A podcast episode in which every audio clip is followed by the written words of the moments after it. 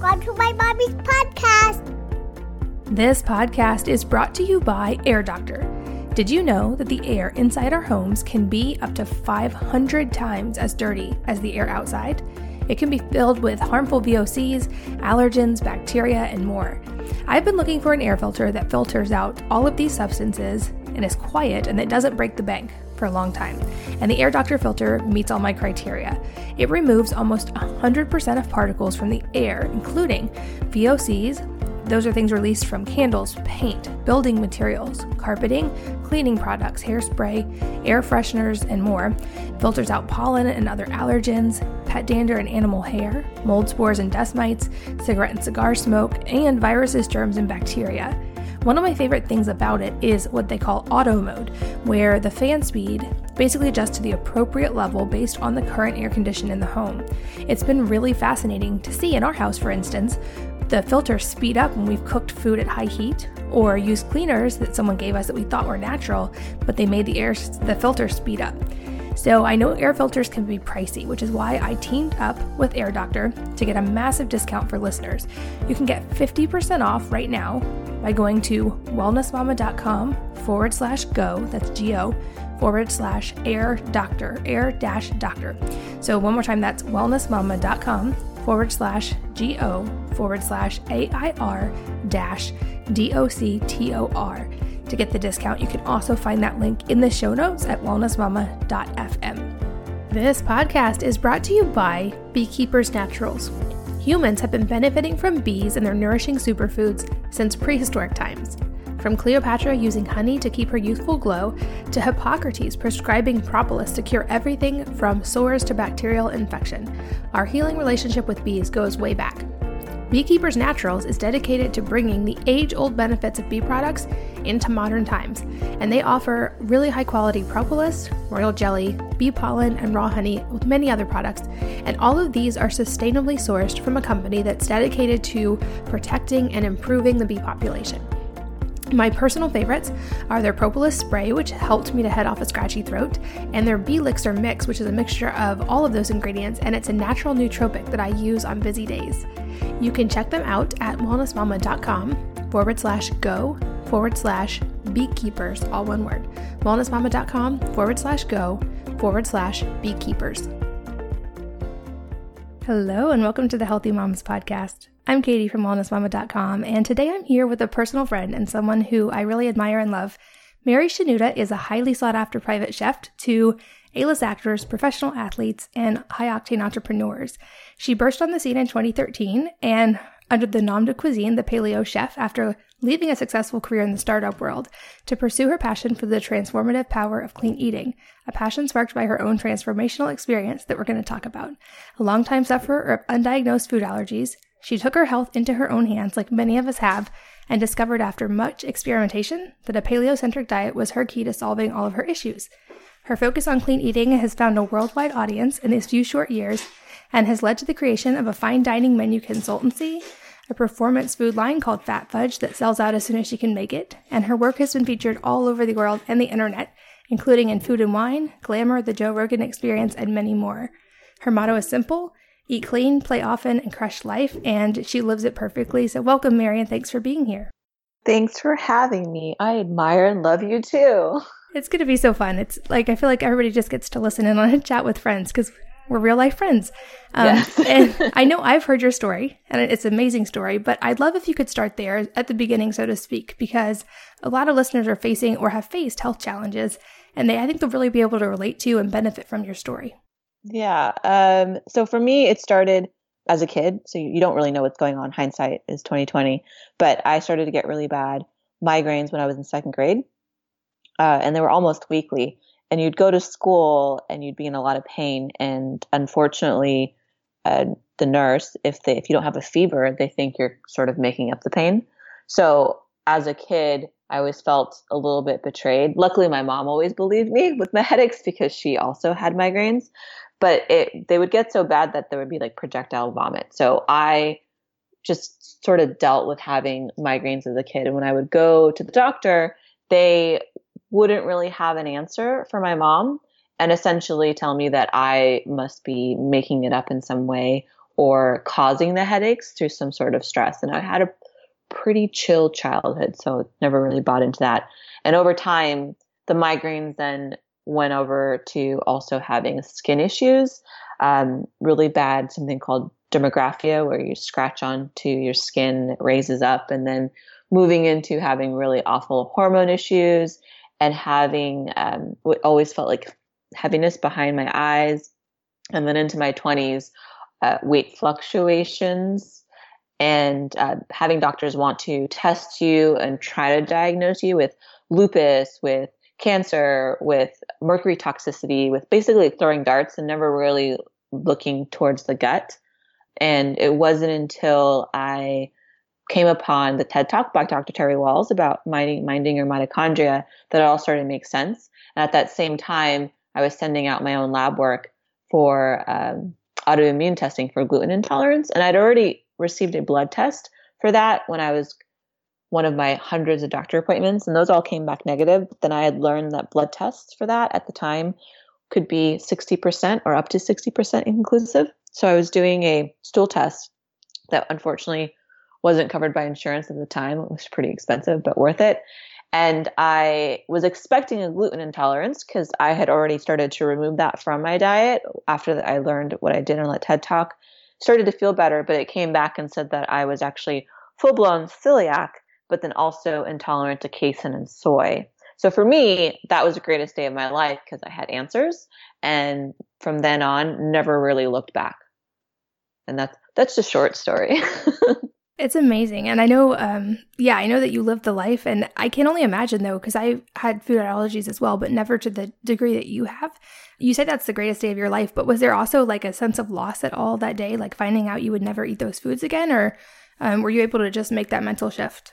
Yeah, I, I get asked that question a lot. I've definitely had some friends around the same time come back with uh, their own diagnosis, and their response was the, totally different than mine. And I, I unfortunately just couldn't understand that I was pumped. For me, every anything is better than feeling like crap every day because I don't know to what extent they were uncomfortable, but like I I dropped out of high school, I went to corporate America. I was 15 years younger than everyone else. So not only did I have to perform as great as my colleagues, but I had to perform better because I had to really prove myself. Like never mind being a person of color and being a woman and having those things, just numbers wise, I had to outperform them to earn my seat at the table. And I was doing that in constant pain. I was an athlete in high school and like I would have migraines before basketball games and I would be sitting sideline with a thing wrapped around my head to get temporary relief sideline and then tell my coach like I'm ready to go in, go in for a few minutes and then look at her and she'd pull me out because she knows my migraines get bad. So for me to not deal with any of that anymore and then finally understand what it's like to to physically feel good when you've spent your whole life having to convince yourself to show up and feel good, that to me, that was great. Yeah, that makes sense. And I can only imagine. So, how did you, um, like on a practical level, how did you make this shift? Because that is a big, eh, for most people at least, that's a huge change overnight.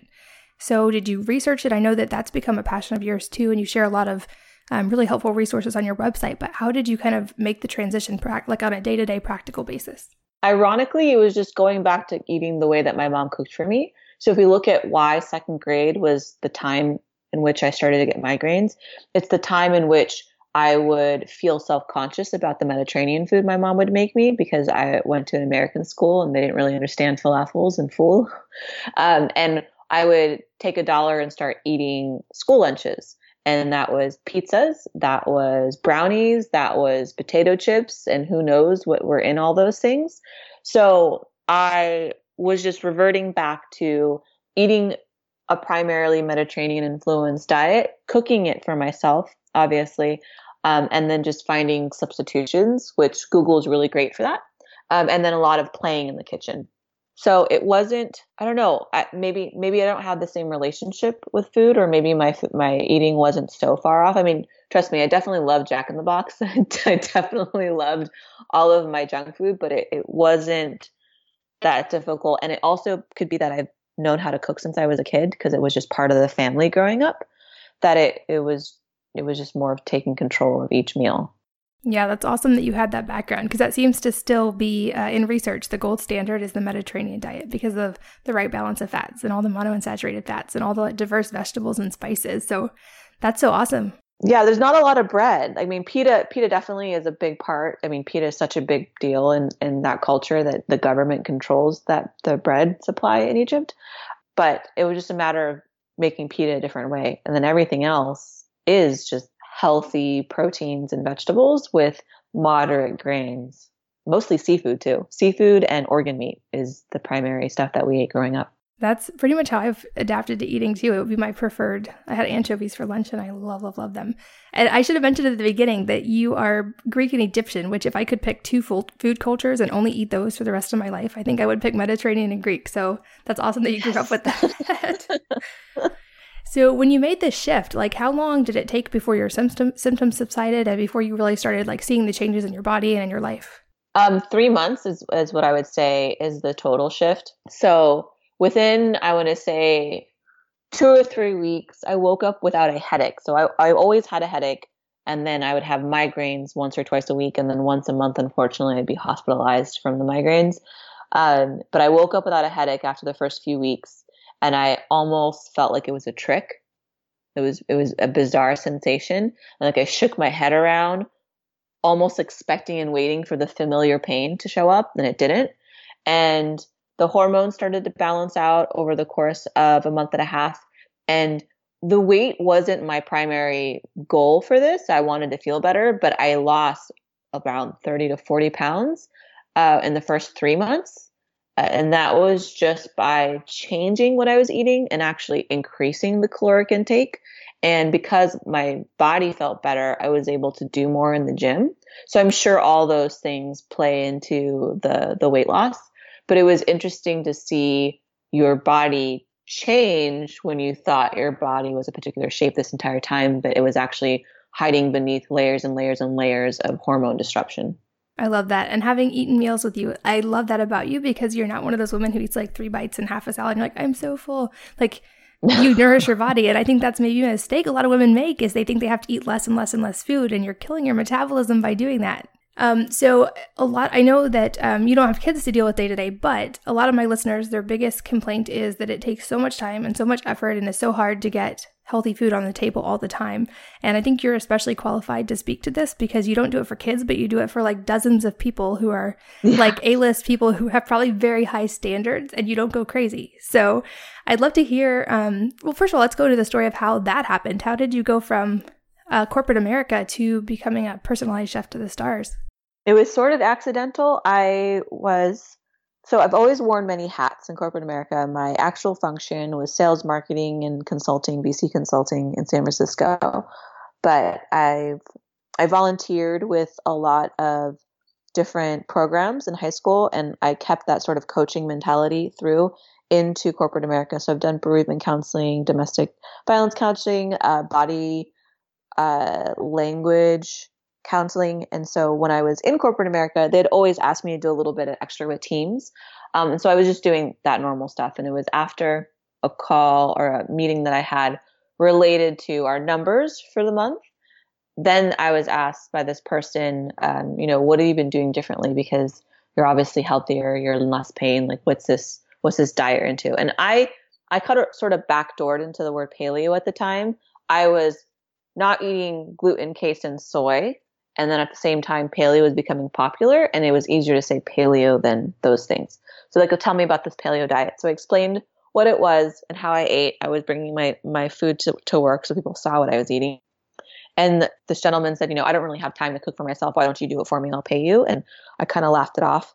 And the response was like, no, I'm willing to pay X amount. And I lived in San Francisco. So to me, having a side hustle that I was already doing for myself anyways sounded really awesome to have extra money. And uh, around that same time, I was getting my wisdom teeth removed because they were impacted and coiled around the nerve. So I had to get put out for that. And when I came to after that procedure, my oral surgeon was like, I'm so excited for you to be my private chef. So apparently, my subconscious in my rambling was already believing that I was a private chef. And those were my first two clients um, unofficially and but officially. And so I was cooking for those two people for about three months. And in my mind, it was just going to be a side hustle. And I thought it was pretty cool. And then ultimately, my body broke down because I couldn't be handling my million dollar quota and this. And I had to choose. And I took a day off from work to really think about what it is that I wanted to do with this. And I was at the ferry building and I was with my friend who was playing hooky with me. And I went to go open the door because I saw a gentleman coming, coming towards me. And I opened the door for him and he paused and said, Oh, you know, I Chivalry's not dead. And, and he said, Thank you. And I was sort of thrown off that he thanked me while he was thrown off that I even noticed that, or that he noticed that I opened the door for him and he walked off. And my friend looked at me like I was a moron. And I'm like, What? She's like, Are you an idiot? Like, you, you took the day off to decide whether or not you should be a chef. And you literally opened the door for Tyler Florence, a famous chef. And then like, it, I, it came to us like, oh my God, that was Tyler Florence. I'm like, that must be the sign. I'm looking for the sign. I found the sign. Um, later on, I tweeted at him, reminded him of that interaction a few years later, and he remembered me and was super pumped. But so the next day, I went in and resigned and went all in on being Mary the Paleo Chef. That's awesome. And I love that you come from the like low inflammation food allergy angle too, because sadly, a lot of kids these days have food allergies. And that's a common question I get from readers and it's not one I have a ton of experience with. My son had a dairy allergy that we reversed, but many readers and listeners have kids with allergies. Obviously, it's still super important to get them to eat their vegetables, to get enough nutrient dense foods. So, can you share some practical tips that you use in the kitchen to make it all taste good and to get people to want to enjoy it? It's really experimenting with a lot of different spices. I think most people are pigeonholed in salt and pepper.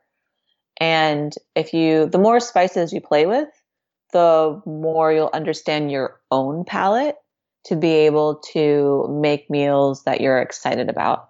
So when I go cook for clients, I know nothing about their palates, and usually it is pretty plain. So if if they're willing, some of them will sit down and we'll go through and taste all these different spices and they'll tell me what they like or they don't like and we'll try combinations. And then afterwards I'll tell them, you know, this spice actually could mean this is what your body's craving and this spice could be this is what your body needs. And then that connection in their mind of like this is not just flavor but this is actually i'm looking at nutrients they become more excited to cook for themselves when i'm not available to them. And when it comes to clients that do have families i'm only there for a limited period of time when i might only be making meals for maybe that particular person and not always the whole family. So then we'll go through and I'll teach them how to make things in bulk using a pressure cooker, where something that might take hours and hours now takes 45 minutes and something that can be made in bulk and uh, pre prepping lots of proteins for the week. That way, all you have to prep when it's go time is maybe some greens or some vegetables and then being able to reheat the meat. But it is, it is all trial error experimentation. I do struggle with people who say, I don't have time to cook.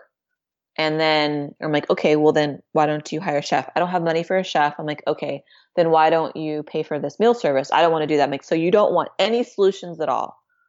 I don't know that it's that you don't want any solutions, or maybe you just wanted an excuse to not really give it a valiant go. So that's always a difficult conversation to have and try to figure out what'll work for them because the solutions we have available to us now were not available when I first went gluten free.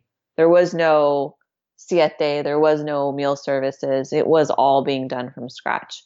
So I try to to to get people to see that it it, can be more accessible. Yeah, I'm with you on that. I can't even imagine how many um, tortilla recipes I threw away and failed at trying to make one that was like palatable, much less good. And now that you can find these things in stores is amazing. Yeah, it makes me feel like that scene in um, Cast is that Cast Away with Tom Hanks, and uh, and he at the end is looking at all the crab legs already when, he had, when he's already rescued all the crab legs are there in excess and he's like playing with the lighter when he had to make fire before. That's how i feel when i see everything that's available to us now. That's funny. Yeah it's a great analogy. Um, what about eating out? Because i know that you don't shy away from that and that can be a difficult thing to navigate with food allergies. So how do you what questions do you ask or how do you know if food is safe or not? Yeah so first and foremost if you have a preference it's less scary. If you have an autoimmune disorder like myself the risk will always be on your shoulders if you decide to dine out. That's something you have to understand. And when you go to restaurants, I'm not going to choose to go to a hole in the wall Italian restaurant where there's a language barrier and expect them to be able to serve me. That's really unfair. So I am always ahead of time picking restaurants that will more likely be able to serve me. And then when I do get there, if I don't call them ahead of time, uh, questions are always the same. Can I speak to the, set, the chef or the, sh- the sous chef? I tell them I'll be sitting at so and so table. I apologize. I am one of those people with allergies. I will eat anything you can prepare that doesn't have these ingredients. And the reason why I do that is rather than trying to reinvent something that's on the menu, letting the decision fall on their shoulders so I don't disrupt their business and what's going on in the back kitchen. And I can still have a meal that's prepared for me by someone else and still have a, a social uh, experience with people. And once I've established that and they send me whatever it is I can have, I'll also send a drink back to the chef as a, a form of gratitude. That's a good tip, and um, and I like the idea. Even for those without allergies, I encourage people to try that once in a while, especially if you go on like a date night at a nice restaurant. Um, like let the chef surprise you because almost always you'll be blown away. It's a fun experience. You'll get a better meal that's on the menu too. They'll be they're like, yeah, sure. One, they're like happy that you weren't the jerk at the table, and then when they get to play off menu, who knows what they were inspired by that day? Because you know chefs are artists, and they might make you something super incredible. Yeah, I've had that experience a couple times. It's amazing. This podcast is brought to you by Air Doctor. Did you know that the air inside our homes can be up to 500 times as dirty as the air outside? It can be filled with harmful VOCs, allergens, bacteria, and more. I've been looking for an air filter that filters out all of these substances and is quiet and that doesn't break the bank for a long time. And the Air Doctor filter meets all my criteria. It removes almost 100% of particles from the air, including VOCs, those are things released from candles, paint, building materials, carpeting, cleaning products, hairspray, air fresheners, and more. Filters out pollen and other allergens, pet dander and animal hair, mold spores and dust mites, cigarette and cigar smoke, and viruses, germs, and bacteria. One of my favorite things about it is what they call auto mode, where the fan speed basically adjusts to the appropriate level based on the current air condition in the home. It's been really fascinating to see in our house, for instance, the filters speed up when we've cooked food at high heat or used cleaners that someone gave us that we thought were natural, but they made the air the filter speed up. So I know air filters can be pricey, which is why I teamed up with Air Doctor to get a massive discount for listeners. You can get 50% off right now by going to wellnessmama.com forward slash go, that's G O, forward slash air doctor, air dash doctor. So one more time, that's wellnessmama.com forward slash G O forward slash A I R dash D O C T O R. To get the discount, you can also find that link in the show notes at wellnessmama.fm. This podcast is brought to you by Beekeepers Naturals. Humans have been benefiting from bees and their nourishing superfoods since prehistoric times. From Cleopatra using honey to keep her youthful glow, to Hippocrates prescribing propolis to cure everything from sores to bacterial infection, our healing relationship with bees goes way back. Beekeepers Naturals is dedicated to bringing the age old benefits of bee products into modern times, and they offer really high quality propolis, royal jelly, bee pollen, and raw honey, with many other products. And all of these are sustainably sourced from a company that's dedicated to protecting and improving the bee population. My personal favorites are their propolis spray, which helped me to head off a scratchy throat, and their bee elixir mix, which is a mixture of all of those ingredients, and it's a natural nootropic that I use on busy days. You can check them out at wellnessmama.com forward slash go forward slash beekeepers, all one word. Wellnessmama.com forward slash go forward slash beekeepers. I feel like the biggest win in your personal story, though, in some ways, is the mindset that came from your challenges. Because I mentioned your motto in the beginning, and you really do embody that the um, eat clean, play often, and crush life. And you really like embrace life to the fullest. So, can you share some of the ways you've learned to think and live this way, or were you born that way, maybe?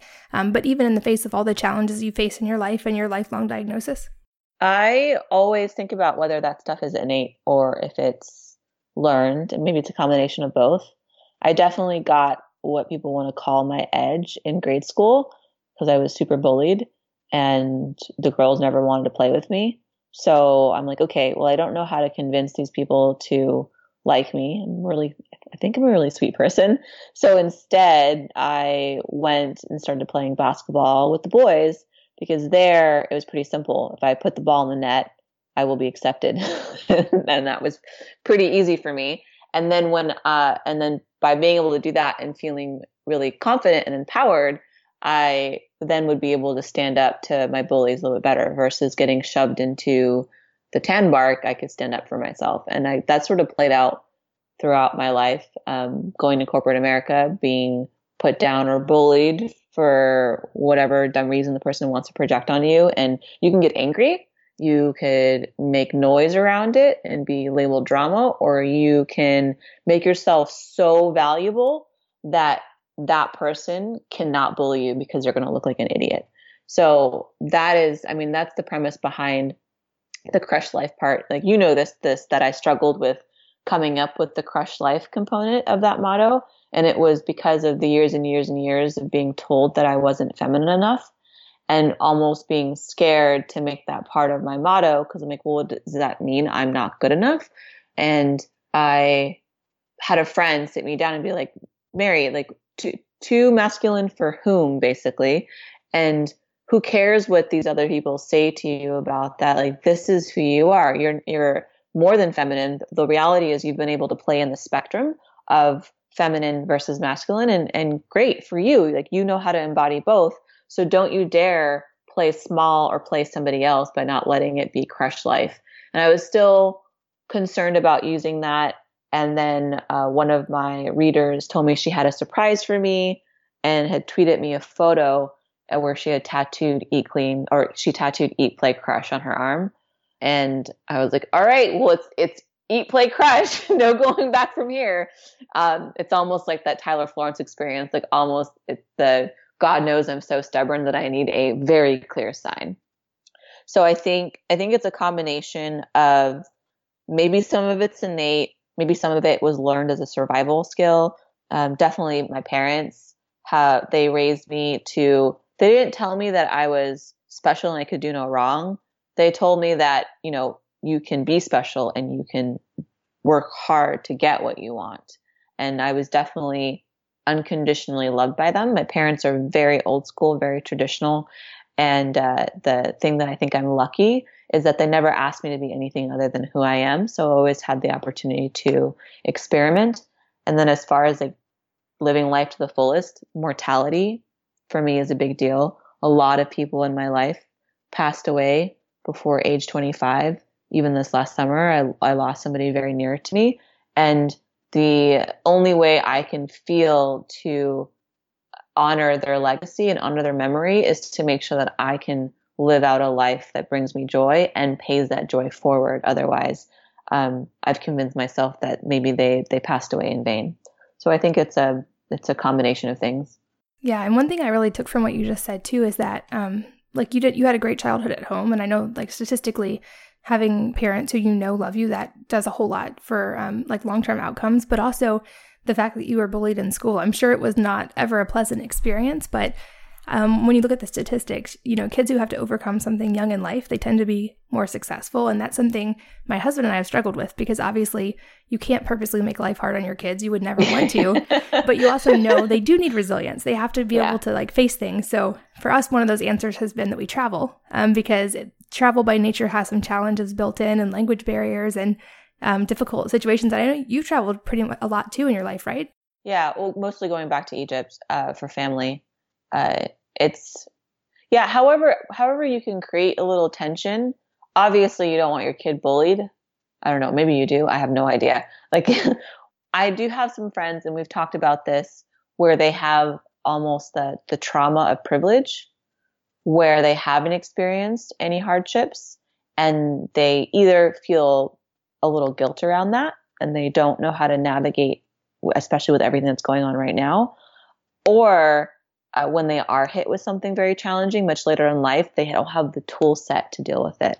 And optimist is one of the things that I have on a lot of my products. And I jokingly, but very seriously mean without my negativity, I wouldn't be such an optimist. So like when something really heavy hits me, I feel it, it sucks, but I have the tools and I can talk to myself, talk basically to the cells in my body to be able to overcome it and thrive through it. And there's some people who haven't had hardships. And when they're hit with something, it's almost like they have a complete meltdown because they haven't had that before. So, I mean, I think it's really cool that you're traveling with the kids to give them some sort of like friction for them to navigate however they choose to navigate, especially with your clan, dude. I would love to see how each individual one reacts dif- differently. Yeah, it's crazy. We definitely get looks, especially like in other countries. And another thing that um, I'm guessing your parents probably did, and mine did as well. And one thing we do with our kids um, is that we don't ever do anything for them they can do themselves because it's again about teaching the independence and not letting them ever think they're like the quote unquote special snowflake, but also because,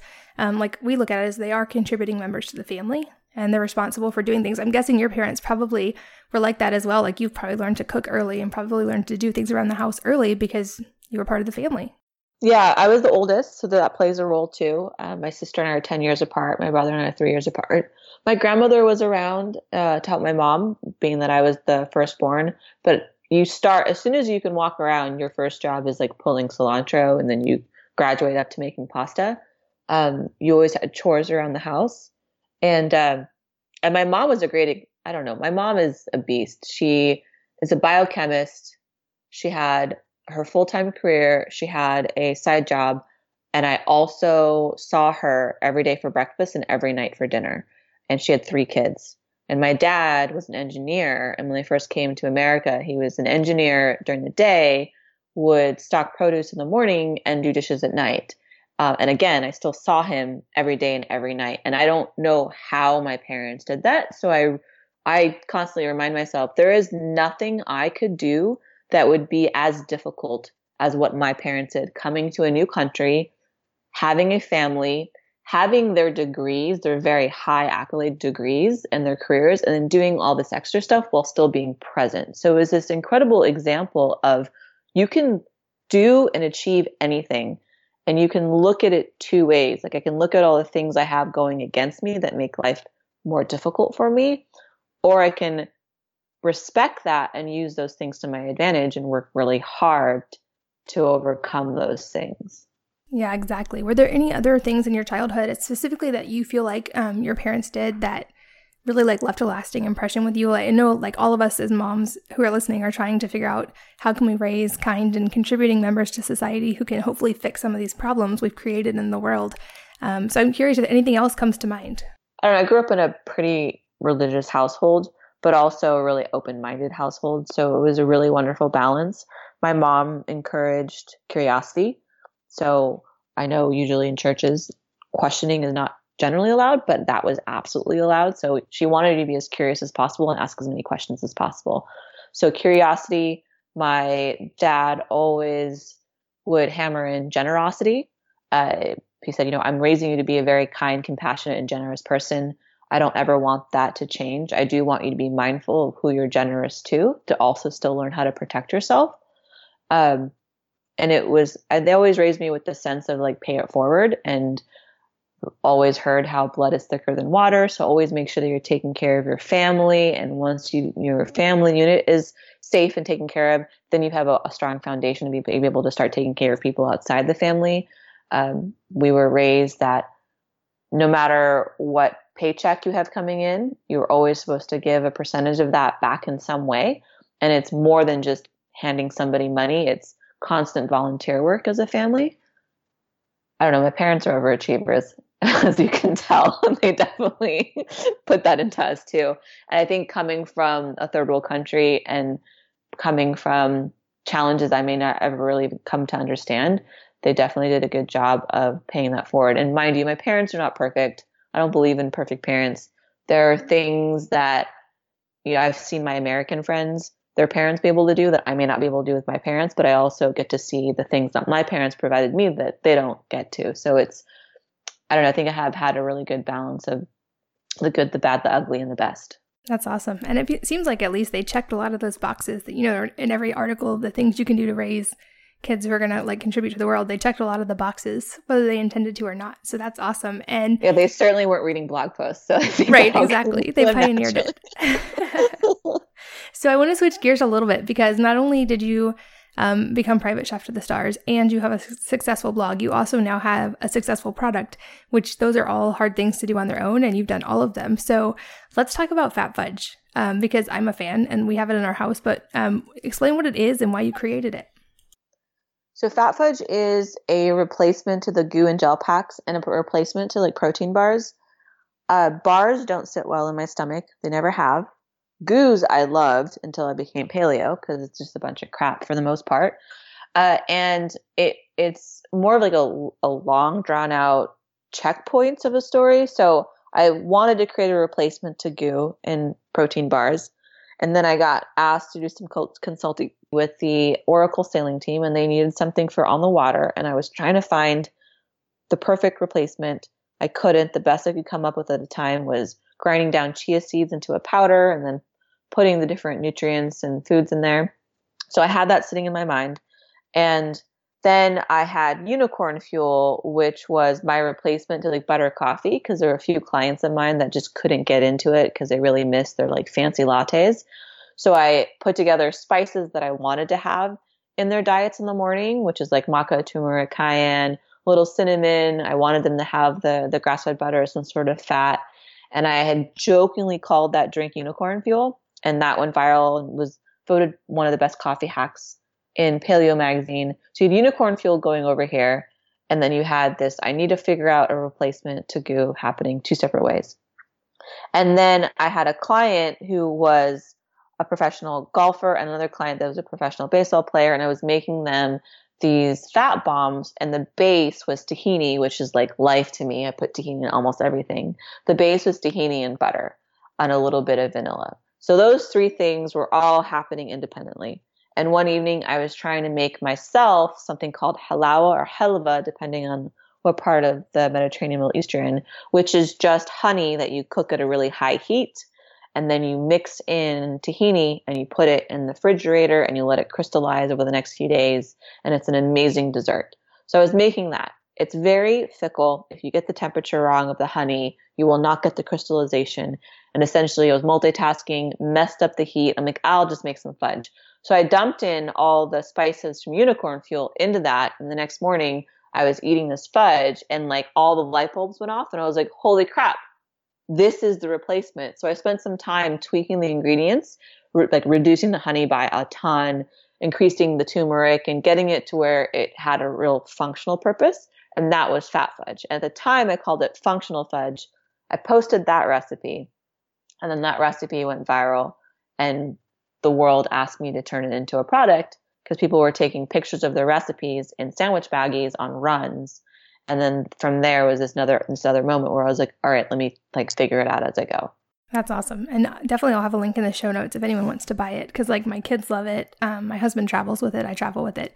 Because um, it truly, like to me, it's like a meal on the go totally because it's got like calories and proteins and fats and covers all your bases, which is awesome. Also, this makes you a successful female entrepreneur. And I know, like on your Instagram, which we'll also link in the show notes so people can find you, um, you post a lot of quotes about being an entrepreneur and about like pushing through and facing challenges and overcoming them. And a lot of women listening are um, trying to do things like start a home based business or maybe try to be a private chef or um, develop their own product. So I'm curious if there's any lessons that you've distilled from tackling all of those yourself that you think especially like are encouraging to women who are trying to do that Sure. So I think with private chef stuff, like uh, in the beginning, understanding the price point and understanding the kind of client that I want to have. So there's this idea that you should say yes to every opportunity. Not every opportunity is for you, even if it's shiny. And I said yes to opportunities not based out of desperation or scarcity, but out of like who is it that I want to become in in the private chef world. So I decided these are the things, the kind of clients that I want to work with, regardless. And this is the price point I want to charge, regardless. And it might leave a little room for being uncomfortable and maybe like worrying where how how I'm going to eat the next day. But by holding out, I was able to leave the seat open for the exact kind of client and the price point that I wanted. So it was kind of being bullheaded about that when it comes to the odds being stacked against you, like I was told by multiple manufacturers that they wouldn't pa- package um, a butter product in a squeeze pack. And I'm like, that doesn't, that literally does not make sense to me. So it was just about making more phone calls because if I was able to hand pack it, I would be able to find a manufacturer to do it. I guess it's, um, there's that really cool cartoon that circulates the internet and it's side by side these two men that are digging underground. And one guy is super pumped and he's digging and he's really really far away from the prize which is all these diamonds hidden under the dirt. And then there's this other guy that's exhausted and he's turning around and walking away and he's just centimeters from the diamond. And he gave up just way too soon. And i think people think that starting a home business being a private chef whatever is going to be easy and that's unfortunately because what we see in social media and on tv is like just the, the, the very ending to where the success begins and it takes a long time to get to just the beginning so I think first be honest with yourself. Are you willing to deal with the work, with the rejection? Are you willing to understand that there is no such thing as failure if you're going to be an entrepreneur? You have to master the pivot. And if you feel that you can do that, then the next step is just simply not giving up, being creative, like really being bullheaded about it if it's what you really want. You have to be kind of crazy and believe in yourself or your product beyond reasonable doubt. Yeah, I think that's a key. And something I've noticed in our journey as well is just you have to be so passionate about the topic and know that it's helping people too. And maybe I'm a little bit idealistic there, but I don't apologize for it. That I think um, you have to be willing, like whatever you're doing, whatever you're trying to accomplish, you also have to be helping people in some way because people aren't going to buy your product if it's not going to improve their lives. And so you obviously done that in several different ways. Um, and I think it, you're right. At the end of the day, that the answer is not very sexy. It's hard work and caring a whole lot, and usually caring more than other people do. Um, yeah. which doesn't sound very good when someone's just starting out, but well, because that that's contagious. I do, I mean, who knows? I can't say, but would people care about Paleo Chef or Fat Fudge if I didn't share all those details the whole time? I think showing how much I've cared and being relentless about it is a big part of the foundation that created the I wouldn't wouldn't call it success. It's on its way to success. Like I'm still in the process of it. And you you do have to care. I get asked all the time about balance. I'm like, what is this question? If you want to pursue something great or legendary, there is no such thing as balance. Your entire life becomes about these things. And you don't even think about meeting balance because you're so in love with it that you don't want to break from it. If you ask a legendary baseball player, a legendary CEO, they're not going to be like, oh, I did it by moderation and balance. Like that's not the story there. So it's it's I mean it's just really being honest with yourself about the the work ethic and the desire to succeed. That's a good point. And the older I get, the more I tend to notice too, balance is definitely not like an everyday type of activity. It seems to be like balance happens over months or years and that comes that's in diet. Like you don't necessarily eat every single thing you're supposed to eat every day but over a week you might. And same with certainly with business or like sports you mentioned. Um, you know, baseball players play like a crazy schedule, 162 games, but they take the summer off. So balance for them is that. So that's an excellent point. Um, so to anyone who had like really resonated with your story, first of all, before we go any further, I want to make sure they can find you. Um, so say where you are online, people, in case people are listening, and of course that'll all be in the show notes. But um, I know I follow you for inspiration. So where can people find you? Uh, paleochef.com is the website. At paleochef on Twitter and Instagram. Awesome. And do you have any um, like parting words or encouragement to anyone listening, especially I'd say to any parents who are struggling to navigate that um, nutritional change with a kid maybe who has food allergies, who's going through kind of that phase um, that you went through and trying to find their own answers? Do you have any encouragement to them? Uh, I think if you're trying to do it for your family or kids, make it a team effort. Get them involved. Make them feel excited and empowered about about it because I think, again, I'm not a parent. I do have friends who I'm I'm auntie and I'm always there, and I definitely I get inspired once they're inspired. So like when I'm working with kids and I teach them about ingredients or how to cook, and then they get really excited. It's just this is back and forth. So sometimes if you get the family involved and your kid's super pumped, that might reignite your fire and your motivation to keep it going. And then when they're of a certain age, they can do the work for you. They can do the work for you.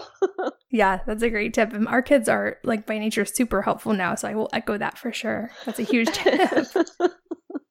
awesome. Well, Mary, like I said, I know you're a super busy entrepreneur and I want to respect your time, but I really appreciate you being here and I hope everybody tries Fat Fudge because we're addicted at our house. But um, thank you for your time and thanks for being here. Thanks for having me. And thanks to all of you for listening. And I will see you next time on the Healthy Moms Podcast. If you're enjoying these interviews, would you please take two minutes to leave a rating or review on iTunes for me? Doing this helps more people to find the podcast, which means even more moms and families can benefit from the information. I really appreciate your time, and thanks as always for listening.